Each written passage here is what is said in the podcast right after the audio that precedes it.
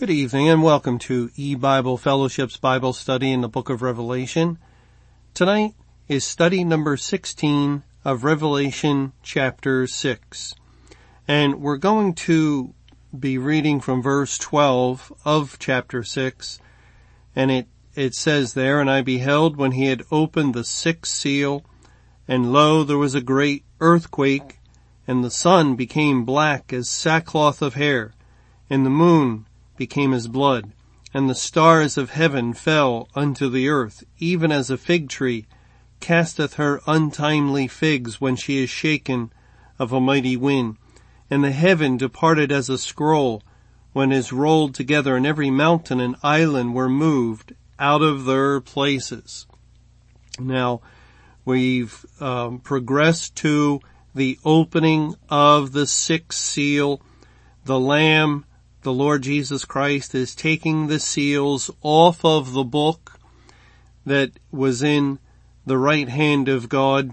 And this book is the Bible. It is uh, pointing to the gospel program of God that will be revealed. Now, now some of these things occurred um, throughout the church age. For instance, when Christ was riding a white horse and went forth conquering to conquer, and Satan is typified as being on the red horse who is, is also going forth taking peace from the earth.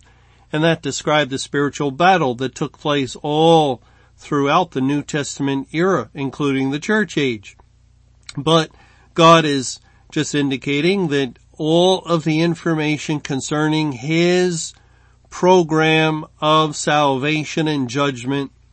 His gospel will now be opened up at the time of the end, as was said to the prophet Daniel, seal up the word until the time of the end, and then knowledge will increase.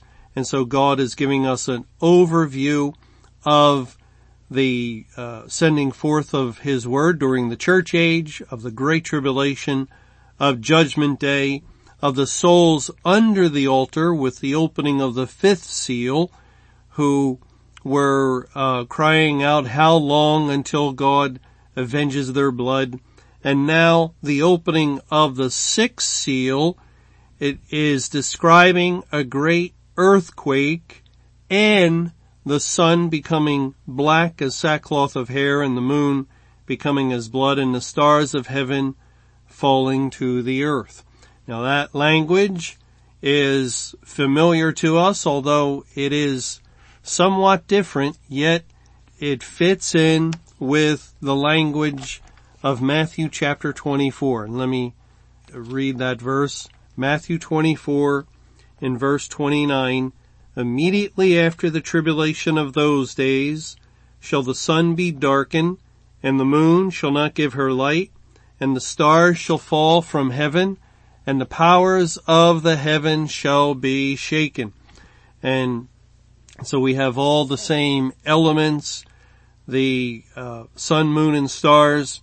We have the the shaking of the heaven, and and and so forth. And and this is describing what is taking place immediately after the tribulation of those days. And and we have learned by God's grace, as He has opened up this information to, that the Great Tribulation lasted for 23 years, from May 21, 1988 through May 21, 2011. An exact 23 year period, an exact 8,400 days. And notice that Revelation 6.12 refers to a great earthquake when uh, the sixth seal is removed. Lo, there was a great earthquake and the sun became black. And, and then the language continues. This is tying together a great earthquake with the darkening of the sun, which happens immediately after the tribulation. Now, you, you might remember that it was thought in the days leading up to May 21 as we approached that, that day that May 21, 2011 would be the day of a great worldwide earthquake, we, we had thought. And one of the reasons is this verse and, and we'll also go to a couple other verses that, that make this link together between the darkening of the sun and an earthquake. And, and, and we know that, that the darkening of the sun identifies with May 21 as immediately after the tribulation.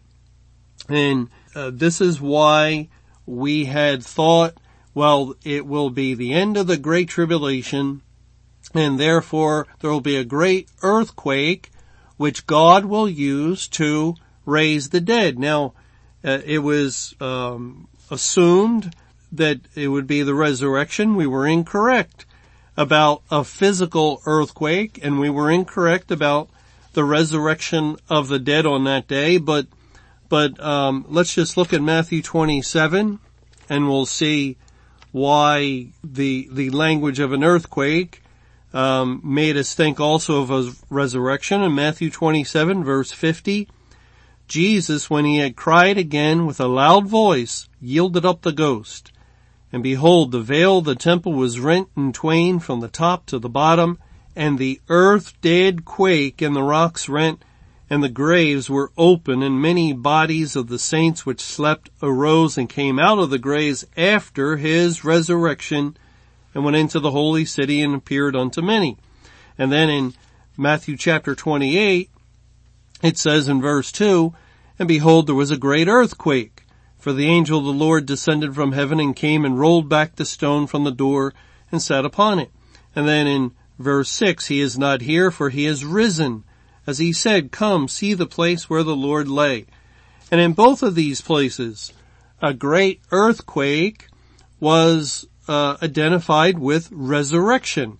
In chapter 27, many bodies of the saints which slept arose in connection with the great earth or with the earthquake.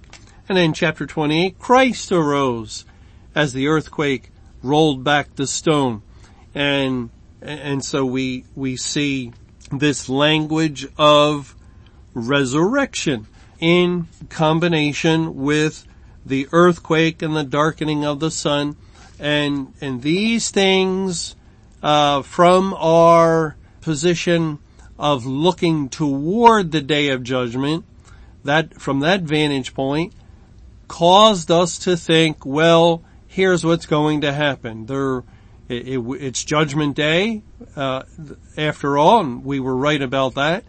And it's a time of a great earthquake, and uh, the Bible says this, and and we also notice that an earthquake is used by God to bring about resurrection. What a what a perfect means to open the ground in order to raise the dead. And and we thought that would be the time of the resurrection of the bodies of the saints and they would go to be with the Lord and the living saints would be raptured on that day because, well, uh, if that was the day of the resurrection, uh, the First Thessalonians passage in First Thessalonians chapter four joins together the resurrection and the rapture, and and so forth. And we thought the dead or the unsaved dead would rise up just in a physical way and be left scattered uh, literally upon the earth. And this was incorrect because we were thinking physically. We were thinking of a great physical earthquake. And, and let me just look at some other verses that where God does describe uh, an earthquake, and in the context, it has to do with Judgment Day. In Joel chapter 2, it says in verse 10, The earth shall quake before them, the heavens shall tremble, the sun and the moon shall be dark, and the stars shall withdraw their shining. Uh, and then in Joel chapter 3, it says in verses 15 and 16, the sun and the moon shall be darkened and the stars shall withdraw their shining. Jehovah also shall roar out of Zion and utter his voice from Jerusalem and the heavens and the earth shall shake.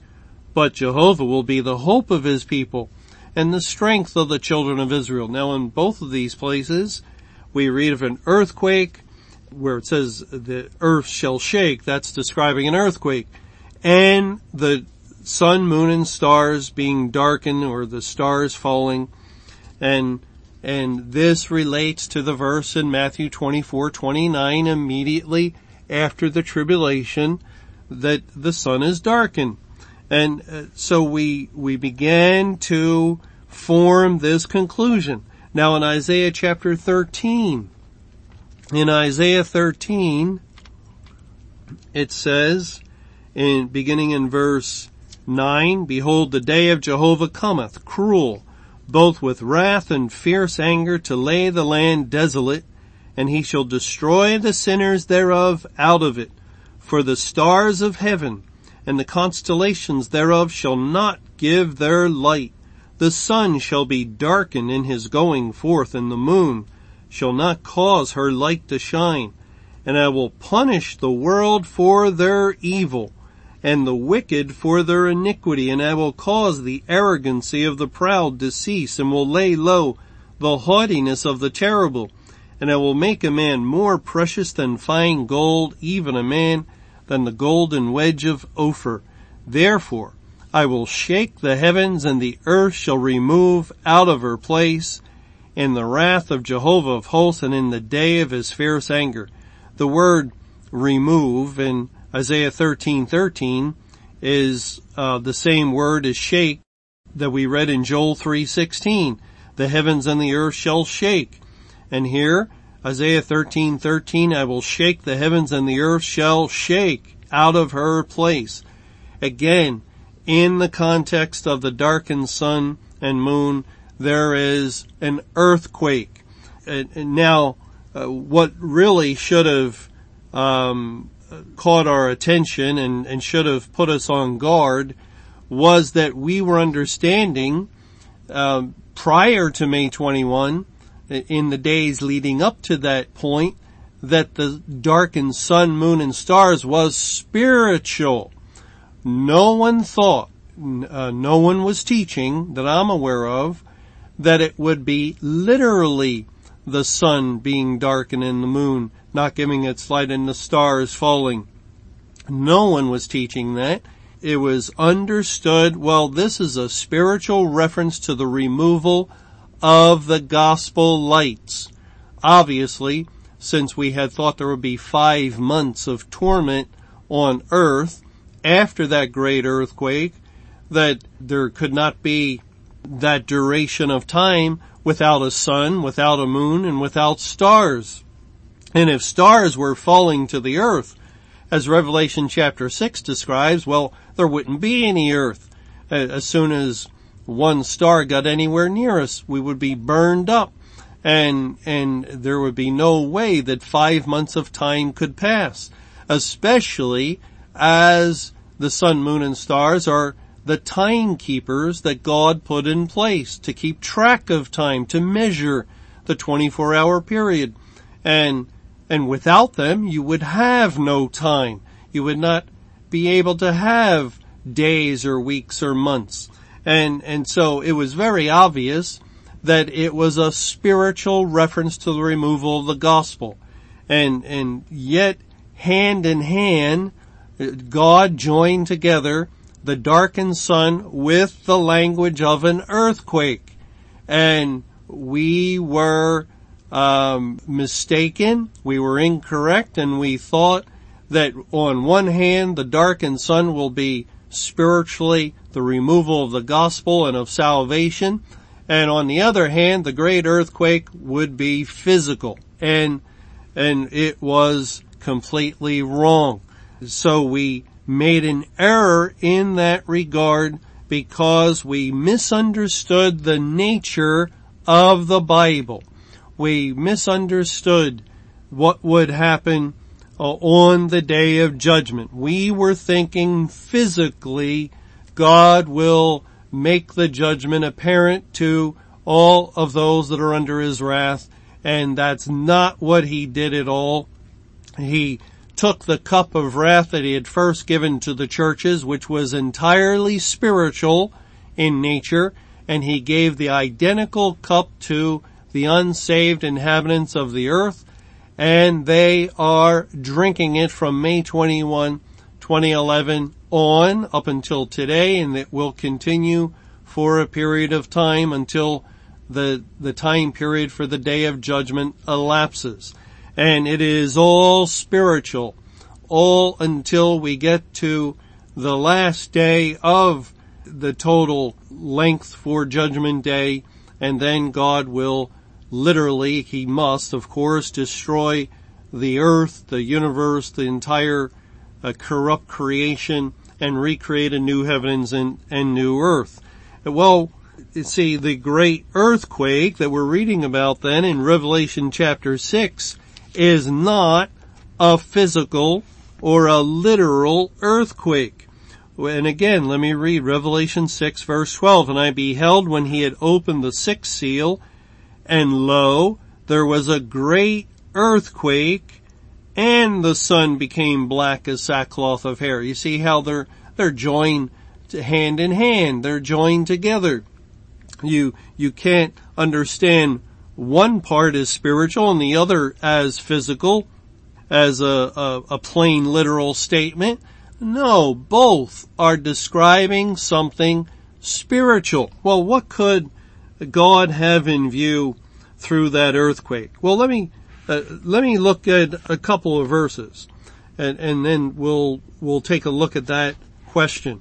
In Isaiah chapter 24, now Isaiah 24 is a chapter that details in, in extensive coverage the judgment of the world in the day of judgment, our present time period, at verse after verse after verse, and God uses the word earth repeatedly so that there's no mistaking the judgment that's being described. It is not uh, discussing the judgment on the churches, but the judgment on the world. For instance, it says in verse 4 of Isaiah 24, the earth mourneth and fadeth away. The world languisheth and fadeth away. The haughty people of the earth do languish. The earth, in verse 5, also is defiled under the inhabitants thereof because they have transgressed the laws, changed the ordinance, broken the everlasting covenant. Therefore hath the curse devoured the earth, and they that dwell therein are desolate. Therefore the inhabitants of the earth are burned, and few men left. And, and by the way, that, uh, that last statement in Isaiah 24, 6 is describing the true believers. Uh, the, the inhabitants of the earth are burned with a spiritual fire that has been kindled in God's anger as he brought to pass the day of judgment, and yet the true believers are living on the earth in the day of judgment, and, and therefore we are left. A few men left. Why, why does he say that? Well, we know the believers are a remnant of the whole, but also the Bible tells us many are called and few are chosen. So as the rest of the inhabitants of the earth are burned, there are a few men left that are not burned. We, we are placed in the fire spiritually. A fiery trial is underway, trying our faith, but we're not burned like Shadrach, Meshach, and Abednego were cast into a, a, a burning fiery furnace, heated seven times more than it was wont to be heated, and yet they were not burned at all. And God is using this time period to try the faith of his people and they will come forth safely and perfected as gold and silver through the fire, purified and made better. It will not harm them in the slightest way. Well, in this chapter that is uh, in verse after verse after verse describing the day of judgment, we read in verse 17 and 18, fear and the pit and the snare are upon thee, O inhabitant of the earth. And it shall come to pass that he who fleeth from the noise of the fear shall fall into the pit, and he that cometh up out of the midst of the pit shall be taken in the snare. For the windows from on high are open, and the foundations of the earth do shake. And, and that is a significant statement. The windows from on high are open. Why is that significant? Well, remember what God said when he brought the flood upon the world in Genesis chapter 7 in verse 11 in the 600th year of Noah's life in the second month the 17th day of the month. Now let me stop there because that is, this is the day that the flood began. It was the 17th day of the second month. Now, uh, let me remind you because we, we really haven't covered this, uh, extensively like we did before and, and we're prone to forget that May 21 of 2011 had the underlying Hebrew calendar date of the 17th day of the second month. And the year 2011 was exactly 7,000 years from the flood. And, and so this date, but historically in Genesis 7, was exactly seven days from the time that God had forewarned Noah and told him, yet seven days and I will bring a flood of waters to destroy the earth. And seven days later, on the 17th day of the second month, God did so, and he shut Noah and his family, all eight souls, into the ark, and they were, uh, they were protected, their safety was guaranteed, they were safe from the destructive forces of the floodwaters and, and that's a picture of salvation in Christ as that ark typified the Lord Jesus. And likewise, God tells us in 2 Peter chapter 3, uh, to be not ignorant of this one thing that one day is as a thousand years and a thousand years as one day. And he tells us that, he makes that statement in the context of the flood of Noah's day and linking it together with the end of the world. And right in the middle of those two judgments, he tells us a day is as a thousand years and a thousand years as one day. And uh, we have biblical justification to look at the seven day statement to Noah and to understand it as though God is saying to the world, and to his people. You have 7,000 years to find salvation from this point. 7,000 years from the flood date of 4990 BC. And then 7,000 years later, I will shut the door to heaven once every one of the elect whose names were recorded in the Lamb's book of life have been found and, and they have been saved, then I will shut the door. There is no more to become saved and I will bring judgment on the world. And that's exactly what God did 7,000 years later. We could say to the self same day as May 21, 2011 had the underlying Hebrew calendar date of 217, which matched up perfectly with the day that God shut the door on the ark. And then he shut the door to heaven. And notice the language again here in Genesis 7 verse 11. In the 600th year of Noah's life, in the second month, the 17th day of the month, the same day were all the fountains of the great deep broken up and the windows of heaven were open and the rain was upon the earth 40 days and 40 nights. Now, the Lord is describing the historical um, deluge, the flood that began on that day, and he describes it as the windows of heaven were open. Well, Isaiah 24 is describing Judgment Day, which took place on May 21 of 2011, which took place on the 17th day of the second month. And notice at the end of verse 18, for the windows from on high are open and the foundations of the earth do shake. And that language matches, it agrees with the, the flood language that began on the day that ties in May 21. And, and the word shake is the same word that's found in Joel 3 in verse 16 and Isaiah 13 verse 13. The earthquake is taking place at a time when the windows from on high are open. And, and, uh, you know, it's also significant that God speaks of the flood, uh, the rain at the beginning, raining for 40 days and 40 nights. So that would mean in, in the spiritual dimension, the underlying spiritual dimension that's in that account as 217 relates 7,000 years later to May 21, that there will come a time of testing. Testing from the point of judgment, from the point when the door is shut and the rain begins and, and the Lord Uh, speaks of raining for 40 days and 40 nights.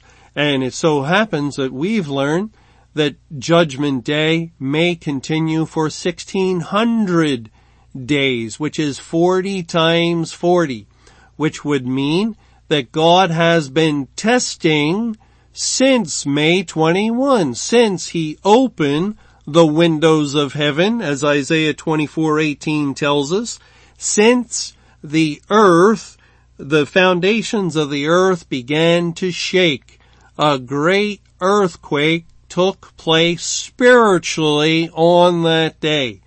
A spiritual earthquake, a spiritual darkening of the sun and of the moon, a spiritual falling of the stars. Well, there, there's so much for us to look at, so much for us to learn, uh, as far as what God has done. And, and now we have the superior vantage point of entering into the day of judgment past May 21 so that we can readily see and quickly realize that of course it wasn't physical. It never was meant to be physical. It was all spiritual. And now we can make correction to that uh, faulty understanding we held previously and since there was no physical earthquake, well, that would also mean that uh, that that's what led us to think it would be the time of the resurrection, or or gave a lot of evidence to that idea. And and yet there is no physical earthquake. So the resurrection we also were off on. No, that will take place on the last day of the day of judgment. Well, Lord willing, when we get together in our next study, we're going to continue looking at a great earthquake and we'll see how God connects something very unusual to that great earthquake or to the language of a great earthquake and yet it fits precisely. It, it fits what God did on the day of judgment and on these days that have followed.